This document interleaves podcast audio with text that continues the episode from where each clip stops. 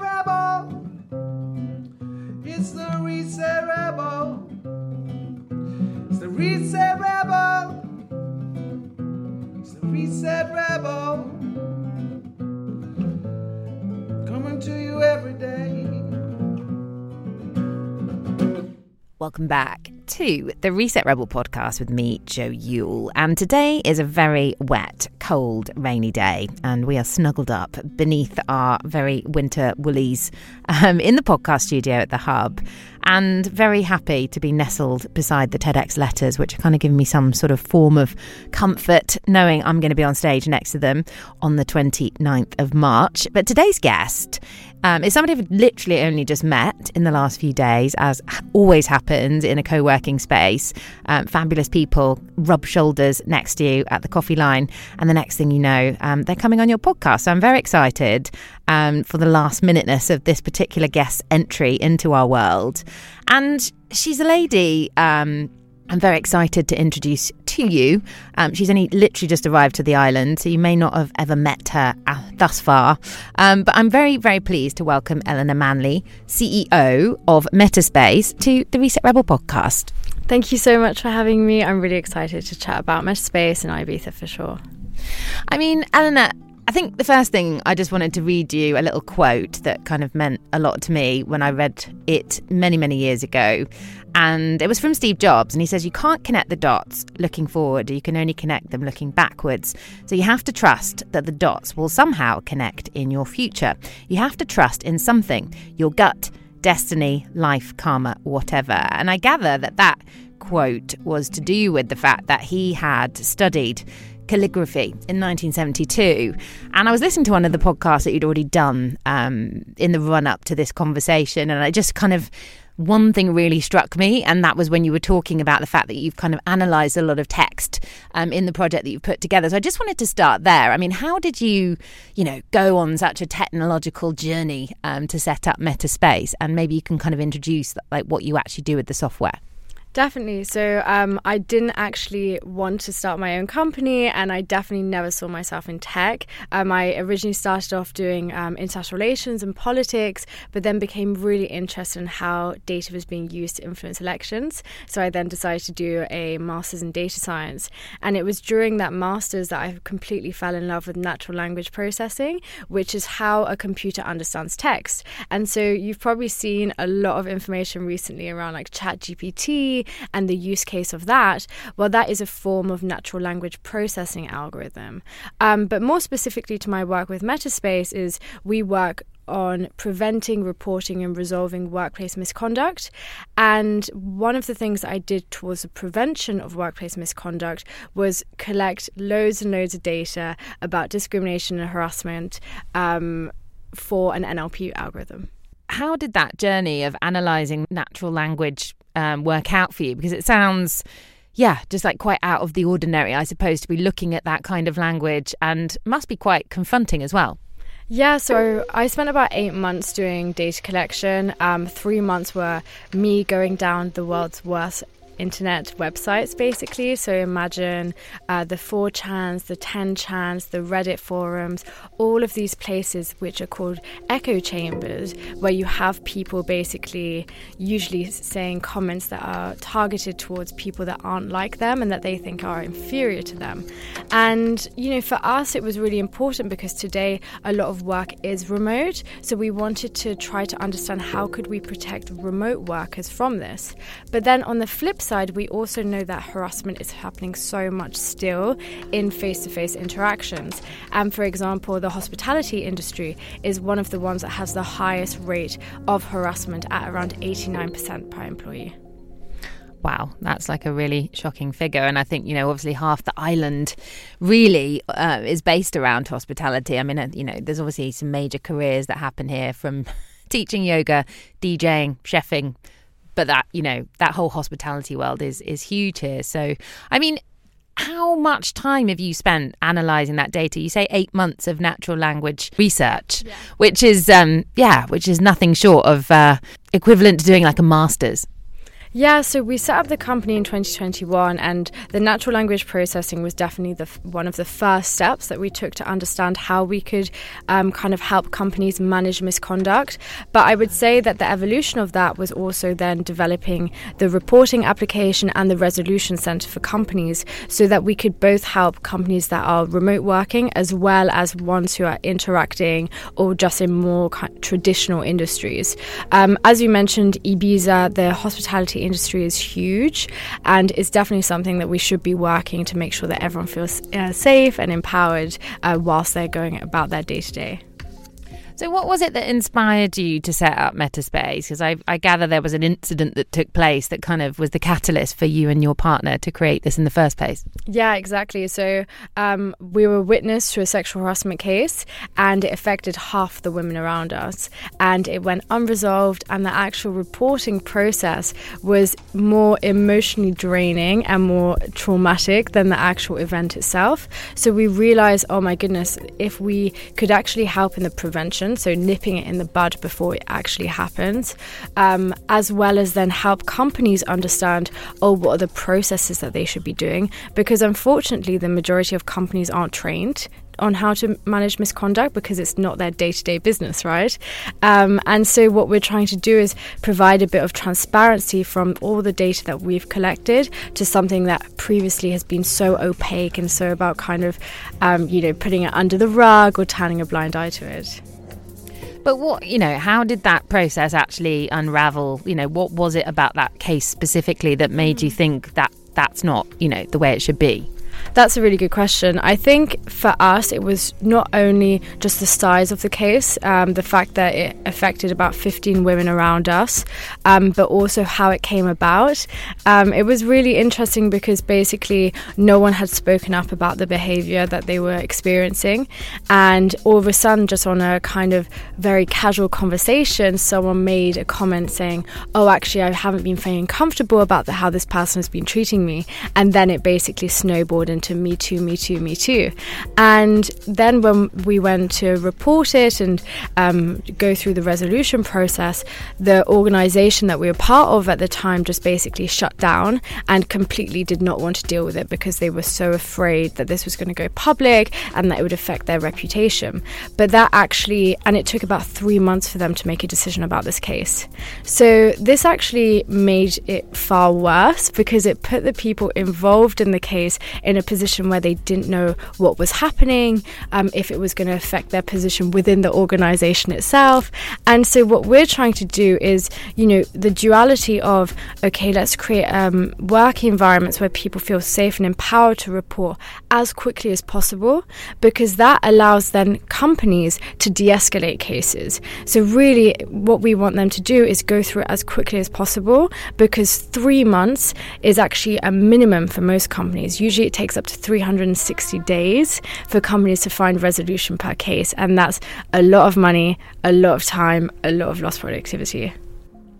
I mean, I've been through a, uh, a process myself in in a company I worked for in the past in London. And as soon as that complaint procedure went through, I mean, I was signed off and I I never actually returned but you know as you said, until the resolution came and the sit down and the big meeting, that was like minimum two months when I was sitting at home twiddling my thumbs, obviously feeling extremely anxious about that. So if that, you know, for these kinds of cases takes a hell of a lot longer. I mean, that's just agony for the people involved. Mm-hmm. And one of the things that we're trying to teach a lot of people at the moment is uh, what what tends to happen within these cases is that you go through what is like an official investigation, and then companies tend to have a zero tolerance approach to misconduct.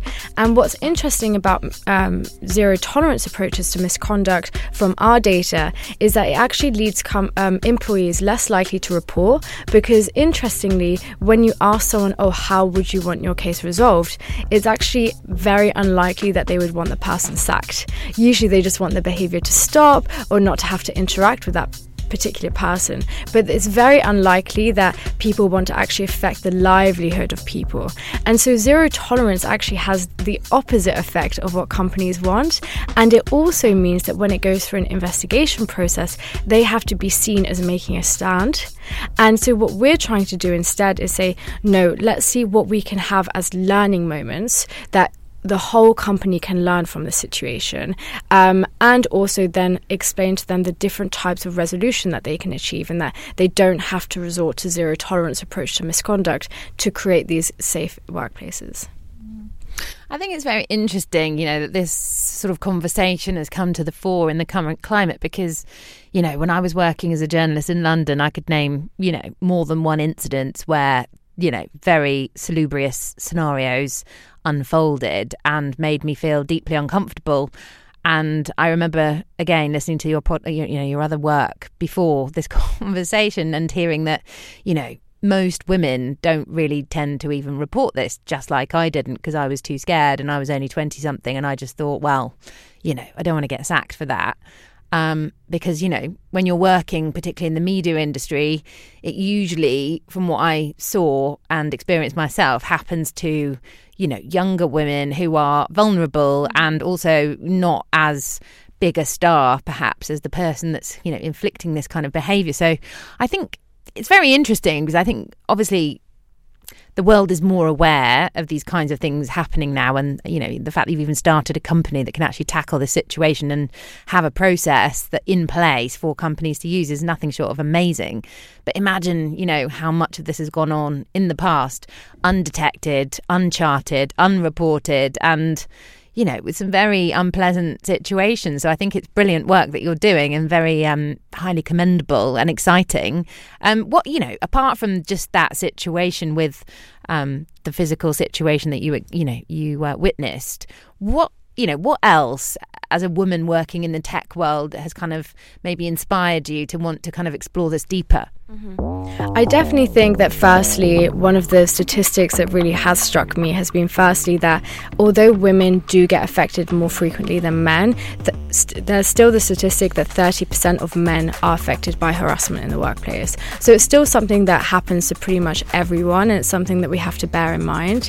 And I think it's along the broader kind of lines of companies today really are trying to push inclusion to the forefront of their missions.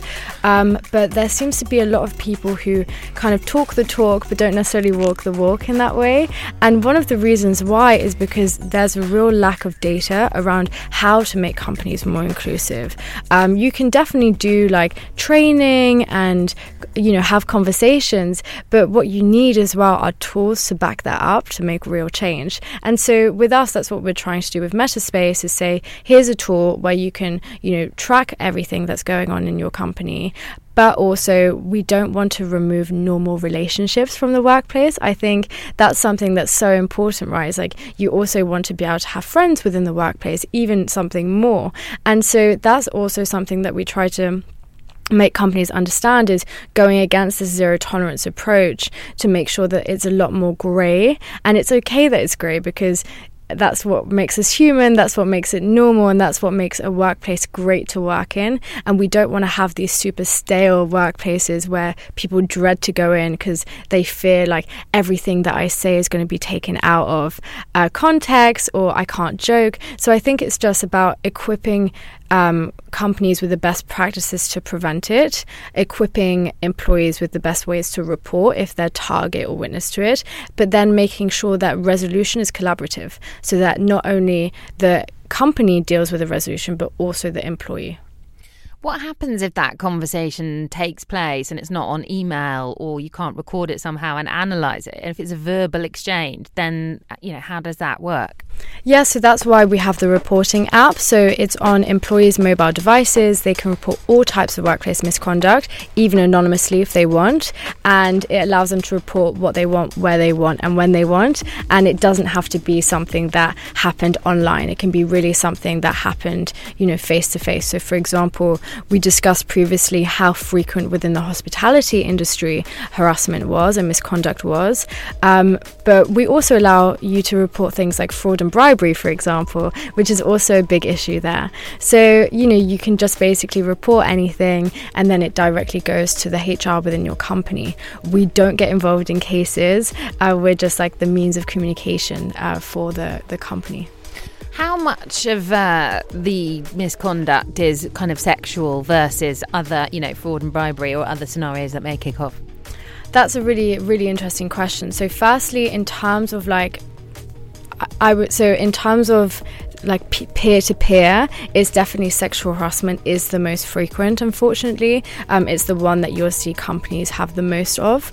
But really interesting though is that f- um, for fraud and bribery whistleblowers play a pivotal role and I think it's something like 80% of cases are made known to companies by whistleblowers. So without whistleblowers, fraud and bribery is in a really tricky place. And so that's also why we want to make sure that all types of workplace misconduct can be um, um, reported. But we also find that there's a real correlation between people's poor behavior. So if someone feels empowered to bully or to harass, we also find them that they're also likely to step over the line in other ways, perhaps financial.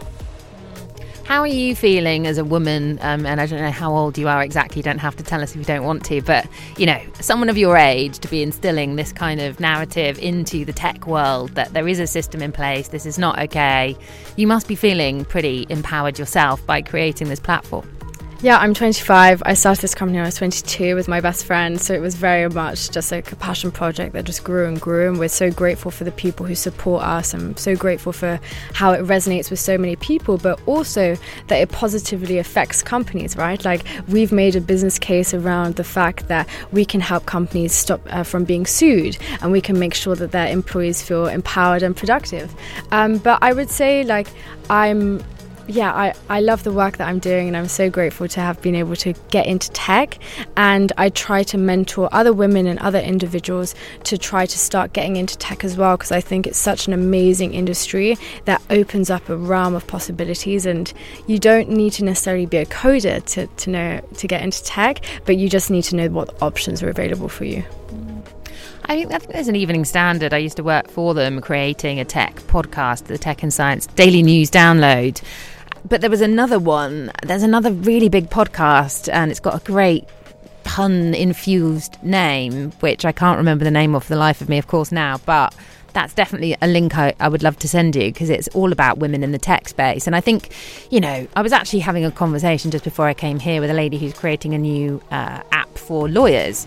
And, you know, I was telling her actually during the pandemic when I was um, working as a newsreader that, you know, I was finding it extremely depressing. And the one thing I found extremely inspiring was when I got taken off the hard news, which was obviously meth, misery, and death, and um, nothing that we, anybody really wants to kind of dive into on a daily basis at that moment in time. But I was working on um, developing this new tech and science podcast, and I found, you know, it was very, very positive that that news line, and you know, there was no shortage of just like unbelievably interesting new developments on a daily basis and I think obviously, you know, when you're spending your time researching those kinds of stories all day, uh, it, it's very good in terms of your mental health, I think, to kind of know that people are working on such exciting projects all the time. And, and that whole space is just like a really exciting place to be. So, you know, how difficult was it when you say, um, I think there's a podcast called, you know, Women Who, you know, Women Coders. There's groups I've seen online about that kind of thing as well. But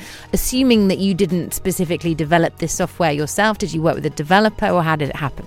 Yeah, so my whole team is technical. So my co-founder, myself, and then our founding partner Nora, who's our CTO. We're all women. It's basically unheard of in B2B SaaS, uh, so B2B software as a service, to have all women as a tech team. Um, but you know, when we started the company, we did have comments being like, "Oh, why didn't you hire a male CTO? It might make it easier for you to attract investors." And we just thought, no, like we we have the technical capabilities to do so. You know, it would make more sense for us to hire someone in business. You know, the tech didn't need help with at all. Um, but where did that comment come from? That's interesting because it's actually happened about three times, um, and it came one from an angel investor who we didn't take money from, um, another one from like people that we met during a network. But um, and what was your response? We just laugh. You know, I think you have to take. Uh, we i mean obviously we're in a space where we're working towards gender equality but i think y- you can't necessarily have negative responses to this because ultimately usually like in this case and in every case that we've had comments like that, it usually comes from a place where they think they're being helpful. Like these people were like, oh, actually i think what you're doing is important. So how can i you know position yourselves to make your message softer? Um, how can i help you you know make sure that you get more investors? And obviously it's based off but like um, what's it called? Um, bias and prejudice which they don't even recognize themselves. And you know you can't like I, I strongly believe you can't be angry at that. Like you just have to laugh it off and then you know explain why that comment might be out of place. So you know in our case we said well exactly what i just said to you it would make more sense to hire a business person who uh, or, and a man um, uh, rather than a technical person because that's the last thing that we needed. How many of you in your team so it's currently seven of us. Um, yeah, we work usually the three of us as a core team. That's never changed, and then we usually work with freelancers and contractors to plug in the places that we need. I've moved from a technical role now to a pure commercial side role, which has been an insane journey over the last four years to be a machine learning engineer thrown into sales, especially complex selling, where I need like about five or six different people to sign off for every deal. Is really really been hard, but I've been so fortunate that we just finished Techstars, which is an accelerator program and an investment fund um, that have supported us. And I have a really amazing group of in, um, investors, angel investors, and advisors who help me through everything. Mm. I think that's interesting that you just said there that you switched after four years. I mean, what age did you set this up? Um, so I, sorry, I meant four months ago. If I said four years, I was thinking, God. yeah, I set this up. I set this up when I was 22. So um, it was about. Well, it will be two years in March. Oh my goodness! Yeah. How exciting. I mean, I was just wondering if you maybe it was something you launched when you were at university or where did you study? Um, I was in Madrid. So the company is originally actually registered in Madrid as of March 2021. So therefore, our two years are coming up. Um, and then we flipped the company to a US Delaware Corp as of November of last year.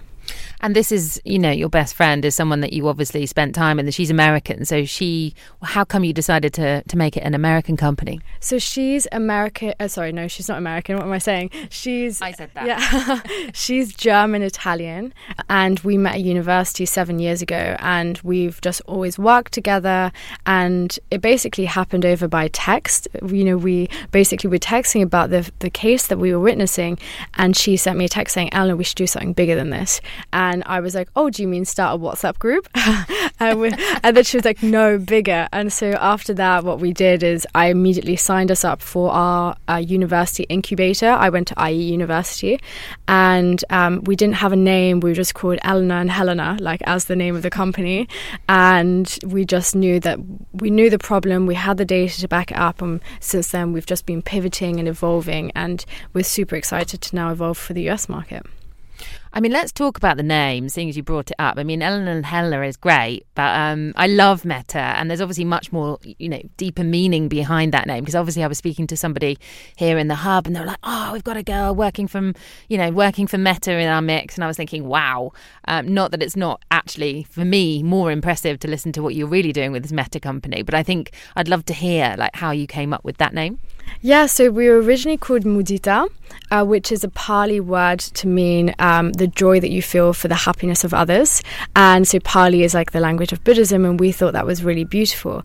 But the word mudita, we've realized in Spanish, actually means um, a woman who doesn't speak. So it was literally against the kind of plan that we were going for, right? Like we're trying to empower people to speak up, and we didn't really like that it had this uh, word like mood in it. Whilst what we're trying to do is real about objective and data driven resolution. So we came up with Metta Space. So Metta is um, means kindness, and we like the idea of creating a kind space. But we also loved kind of the double entendre and the double meaning of meta as in me- metadata. So um, the the collection of data to really see things um, on a large picture. But differently from Meta Facebook, we're written with two T's.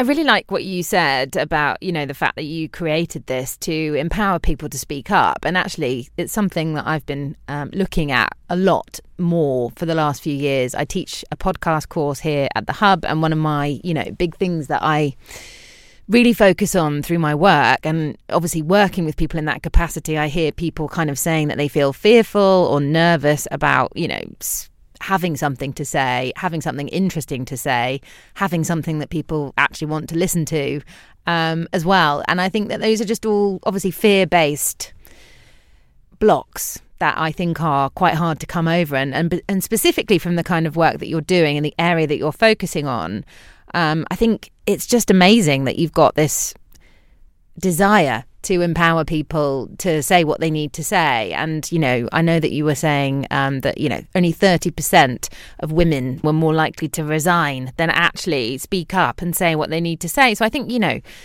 where did you get this impetus or where do you think you found the strength in yourself to, you know, empower yourself within the space that is you know, predominantly men, as you've just joked about and told me a few little comments, but also, you know, where do you think that comes from, that strength within you to kind of share this message? I think that um, for me, what's been most important is just the the support of a network. Um, you know, so many times we've just had, you know, Helena and I have had doubts of like, you know, this isn't moving fast enough. Uh, what can we be doing more? And everyone around us has just been saying, keep going, keep going, and we're like, oh, we can't keep going, but you know, we just do. And I think that when you're going for a mission like that, where you know we have people reach out to us and say, you know, they're so vulnerable with sharing their own stories and sharing, you know, their own experience of the workplace that I just can't imagine doing anything else. Um, so, you know, I'm just really grateful to have an incredible network. And, you know, about them, I really liked what you said about like finding your own voice. I think that that's something that every single person I speak to struggles with. Like, it's definitely not, it's, a unique experience by any means. Um, and that's definitely something that I experience that, and that every founder that I've ever met experiences too. And I think it's just about, you know, failing fast. So, and learning from your mistakes and just going for it when, whenever you can. Thank you for saying that because, um, as I said, it's just become a subject a little bit dear to my heart for, for lots of different reasons, but to the point where actually I set up a women's voice activation retreat in November and in the run up to Christmas. And, you know, I really wasn't sure how it was going to go down. And we had like 12 different guest speakers and we had 12 guests as well who actually attended in just like a little art gallery for three days. And yeah, it, it, it it is about creating a safe space, but it also requires people to be able to show up and, and be vulnerable and to share. And I think, you know, when you are in a women's space, that sometimes feels more accessible. But i also think you're right. I don't think it's exclusive to women. I think it's i think it's everybody. After the last few years obviously you know we've all been a bit more internal. But i think just people being able to speak up in general lately feels like a bit of a theme. I don't know how much you've experienced of that in in that line of work yeah, 100%. I think, you know, there's firstly just broadly like the founder experience where, you know, mental health is a big issue for founders, I would say. You have to basically you're constantly selling a dream that doesn't exist yet, right? Especially in the early days. And so you're walking this uh, very difficult balance where you're trying to sell something, you're trying to show people how important it is, but also keep your ego in check to make sure that you're not just saying things that aren't actually going to come to reality or start believing something which isn't going to happen. Um, and so that balance is really, really hard to maintain as a founder founder, I would say. Um, and I see a lot of people struggle with it. And what tends to happen is that you go one way or the other. So you're either just, um, f- you get really internal and you get really worried, and that's like kind of imposter sy- syndrome. Um, and I think that happens to absolutely everyone. Or you have other founders who, you know, you've seen kind of the cases with like WeWork and Theranos who just, you know, completely just started believing in their own lies, basically. And that's when it gets really, really difficult. So this idea of, of speaking up and being true to oneself, I think is, is very linked to like our ego and making sure that we keep that in check. Um, and I think that applies not just to founders, but every single person because it's all about human interaction and, and being truthful. I've just got that rap track going around in my head now called Don't Believe the Hype. I don't know where that came from, but it suddenly entered my head. Caught you looking for the same thing. It's a new thing. Check out this I bring. Uh oh, the roll below the level, cause I'm living low next to the base. Come on. Turn up the radio. They're claiming I'm a criminal. But now I wonder how. Some people never know. The enemy could be their friend guardian. I'm not a hooligan. I rock the party and clear all the madness. I'm not a racist. Preach to teach the Cause some they never had this. Number one, never wanna run about the gun. I wasn't licensed to have one. The minute they see me, fear me. I'm the epitome, a public enemy. Used, abused without clues. I refuse to blow a fuse. They even had it on the news. Don't believe the hype. Don't, don't, don't believe the hype. Don't, don't, don't, don't believe the hype. I think, how do you keep your ego in check then? Yeah, it's um definitely my team. I think it's being, you know, this is why the diversity of teams is so unbelievably important. And and when I talk about diversity, I don't talk about just gender, race, eth- you know, religion, the, not the classic kind of demographics, but I think the way that people perceive problems and the way that they perceive things differently from you. And so I'm really lucky that within my, my core team, we all are very different in the way that we perceive things, the way that we tackle problems.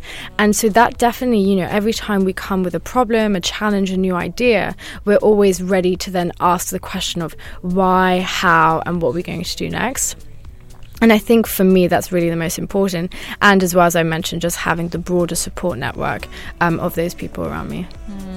I think that's quite interesting because obviously I'm guessing, I mean, I don't know if I'm right, but that you don't all work um, in the same office or in the same buildings. You must all be remote, which is, you know, something that's really been stepped up a gear in the last few years and uh, obviously has enabled me also to do things like news reading from, you know, under a few pillows here at the hub before this wonderful podcast studio um, was created. And it's you know it's been a very interesting process but i'm guessing that you have team meetings on a regular basis to support each other when you can't physically be there to maybe have a glass of wine or a you know i don't know go to a yoga class on a friday night it's a little bit of a different story but i guess that's also enabled you to live the dream here in ibiza and you've only been here for two and a half weeks Yeah, definitely. I mean, we're a completely 100% remote uh, team. We always have been and probably always will be. Um, and we don't just work from, you know, different countries or different locations, but from different continents and completely different time zones. So, you know, our company at the moment is usually between LA and Spain. So, you know, those time zones are pretty different. Um, and, you know, I think, you know, within the work that we do as well, we know that one out of three remote workers have experienced misconduct and have experienced harassment. So it's something that for us, we really can go into companies and understand what it's like with a remote workforce and how difficult it is to control those things. Um, but I definitely think that, you know, having hybrid workforces and and that flexibility is truly amazing. And you know I'm very grateful that my my family's lived here full time for 5 years and I've kind of come in and out and I'm looking forward to kind of pose a bit more of a base here now for the next couple of months at least How would you say the energy is different in terms of tech or your motivation or the kind of subject matter that you're dealing with? Like when you say that your business partner's in LA and you just came back from there and spent a bit of time there, do you feel like the island energy, I know it sounds really hippie, like supports a bit more of that kind of ability to tap out and do healthy things for you? Or do you think it kind of slows you down? Or how are you feeling? Yeah, I mean, the American hustle is real. like, when you're over there, it's just like we were working, you know, 12 to 13 hour days and it just felt normal. It just really, you didn't bat an eyelid because everyone's kind of doing the same thing. Um, but I did find that when I was there after the end of three months, I was just absolutely exhausted. So I'm still obviously working long hours. It's kind of the best thing about being an entrepreneur is that you can work for yourself, but it also means that you tend to be working a lot. Um, but yeah, I'm, I think Ibiza has has such an amazing opportunity. You know, I'm going to pottery class later. I do my hikes on Sundays, um, and then you can go out for a dance and meet some amazing people. And I love the fact that I can also speak about things that aren't my work, because that's the the thing I find that when I'm in places like LA, it's just like work, work, work, and I can't switch off. Um, and because I also love to talk about my work, so it happens that it's very easy for me. But Ibiza has this amazing opportunity because no one knows what a B2B SaaS is. No one is like, there aren't that many people working in tech. So you can kind of talk about different things and, and you know, more things that are towards mental health and positive activity. And yeah, it's fantastic. Mm.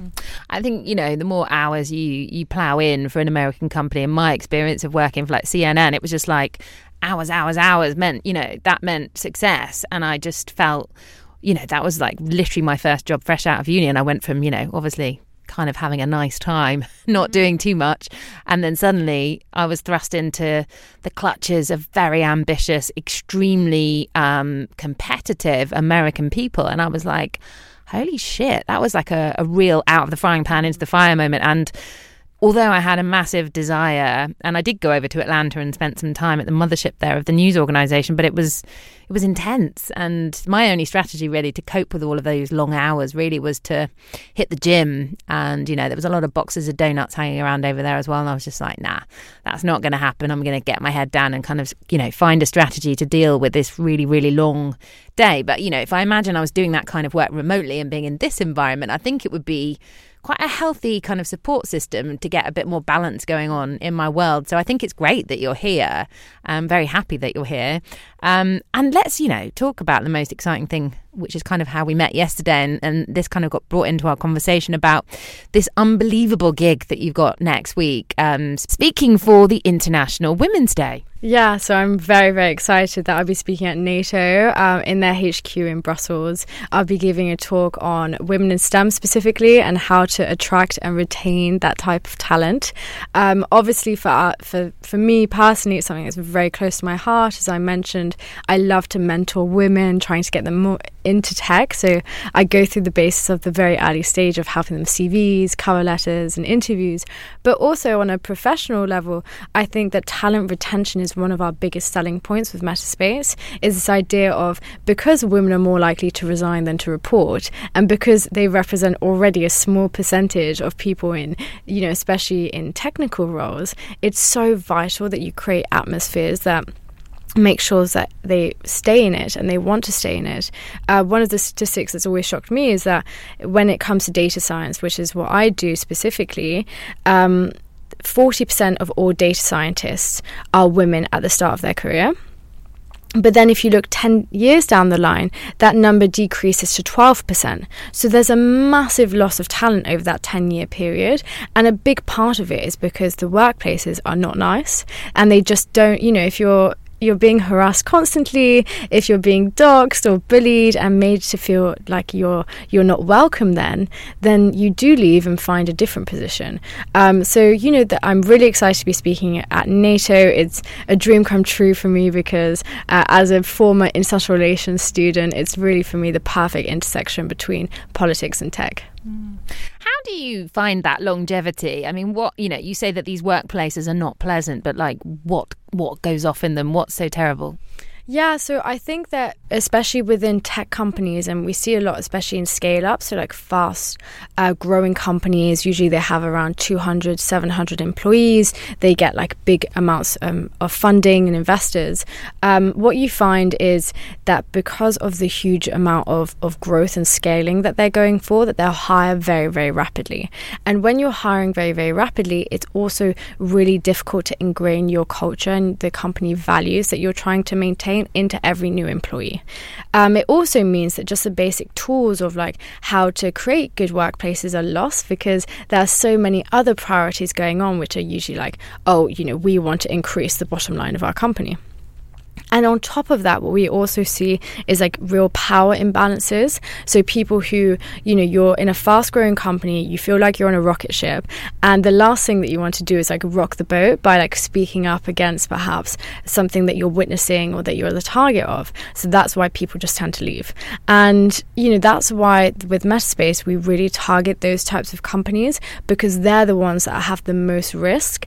And in the US, they're also the ones that have experienced a 26% increase in their litigation costs over the last three years. Uh, so we know that it's just something that they're being sued for not dealing with this properly. We all know that's big business stateside. Um, and I think, you know, that's obviously got its own implications entirely. Um, and that's the difference, I also think, between this messiness between, you know, European standards for that kind of situation and what goes on over there. And I don't think that's a bad thing, but ultimately, I also think it would draw people back, you know, from again speaking up, which is extremely important. How are you gearing up? What are you doing to get ready for next Wednesday? Because that's that's that must be quite a big thing for you. Yeah, I'm really, really happy to know that I do have a couple of contacts who work for NATO directly. So, you know, asking for their insights on the best people that I should be connecting with, the way that I should position myself um, has been really, really helpful. And usually for any event that I prepare for, and I think I've been very lucky that I've done quite a few events and quite a few conferences. You know, the biggest one I think that I did recently was Web Summit, which I think has about 70,000 people, and I was on stage there, which was insane. Um, and, you know, with these sorts of events, you just have to prepare. Um, you have to know who's going to be there, what what perhaps their pain points are and their challenges are, so that when you strike up a conversation, you can really hit on those points first. Um, and I know that with NATO at the moment, they're really feeling behind when it comes to entrepreneurship, when it feel, comes to tech, when it comes to diversity, equity, and inclusion. So I think that's really an incredible opportunity. The fact that they've invited, you know, um, a majority actually are policymakers and researchers, and I feel very fortunate that I've been plugged into that as well um, to actually kind of learn from and understand how they could be doing better. Why do you think they feel behind?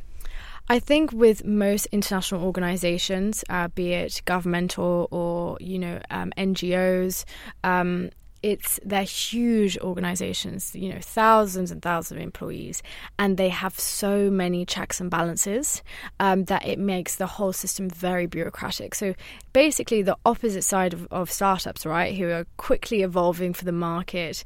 And so you know i can definitely see that they have this new initiative called diana where they're going to be pushing um, basically entrepreneurship and tech.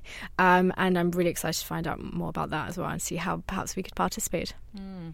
so you're off to brussels um, to go and give that talk, and you've already spoken on stage in front of seventy thousand people. I mean, you're you know you're almost a veteran already of this kind of scenario. But you know, what are your kind of preparation techniques personally to get grounded, to feel confident, to feel you know stable in that moment? To are you being interviewed, or are you actually giving a talk? Um, yeah. So firstly, I always get terrible stage fright. It's something that I've always experienced, I think. It's not necessarily the volume of people, but it tends to be like the fact that a stage is elevated and that there's light so that I can't necessarily see into the stage. So it's definitely been a journey for me to learn how to deal with that. Um, but how did you learn how? Yeah, this is pure advice. I um small things for example one of the things you don't realize is obviously your body goes into pure kind of shock like you're you're scared. So that's what stage fright is. You're just purely scared. So your heartbeat goes up and you can't breathe. And obviously you can't talk if you're not breathing properly. So um, you know what i do you know pretty much five minutes before i get on stage is i just start taking huge breaths. Just like are in and out, in and out the whole time until I have the mic in front of me. And that really was like the game changer for me. And it does sound silly, like five minutes of doing that is actually quite a long time if you think about it. But it's really been the only way for me to be able to control that breathing and then not panic when I can't find my voice. Um, but also, I think preparation, because what usually happens is when you get scared, you also blank out and you might just start speaking, but your brain is still working in the background, especially if you've learned something off by heart. And so, you know, I found that, you know, making sure that I'm really prepared when I'm speaking in front of big crowds is super important. Um, I've never felt the need when I'm speaking kind of even if it's just not on a stage i've always felt like i'm comfortable enough to wing it. Because you know these are topics that i'm talking about every single day but add the lights add the stage and all of a sudden i really need to be prepared Be prepared or prepare to fail was one of my favourite quotes from uh, actually one of my best friends who had a catering company. And, you know, she was catering to like 70, 80, not, you know, more than 100 people very frequently and, you know, many, many days on the spin. And I was like, how are you doing this many people, you know, this many times a week? And yeah, that's something she said to me that always stuck with me. I'd like to say it was from some, uh, you know, famous philosopher. I'm very excited. Um, we're going to put the link to that talk in the episode show notes. If you do want to catch that talk live and direct um, on stage in Brussels, um, in front of how many people? I actually have no idea. Um, it's an invite only event, um, so we're not sure how many people have been invited, but there will be parts that will be recorded, my uh, talk included, um, and I'm part of a panel of three people, and that's uh, going to be our chat on talent retention and attraction for women in STEM.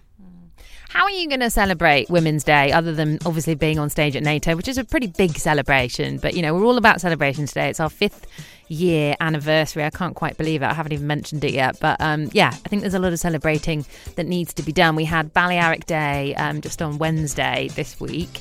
And obviously, we've got Women's Day. I think it's Mother's Day in March as well. It's the beginning of spring. It feels like there's much to be celebrated.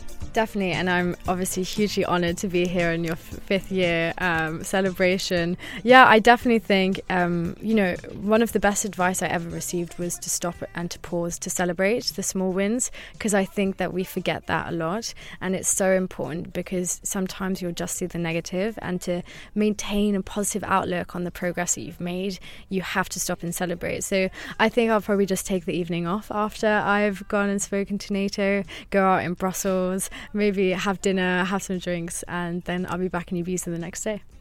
Who are you going to Brussels with? Um, I'm going by myself.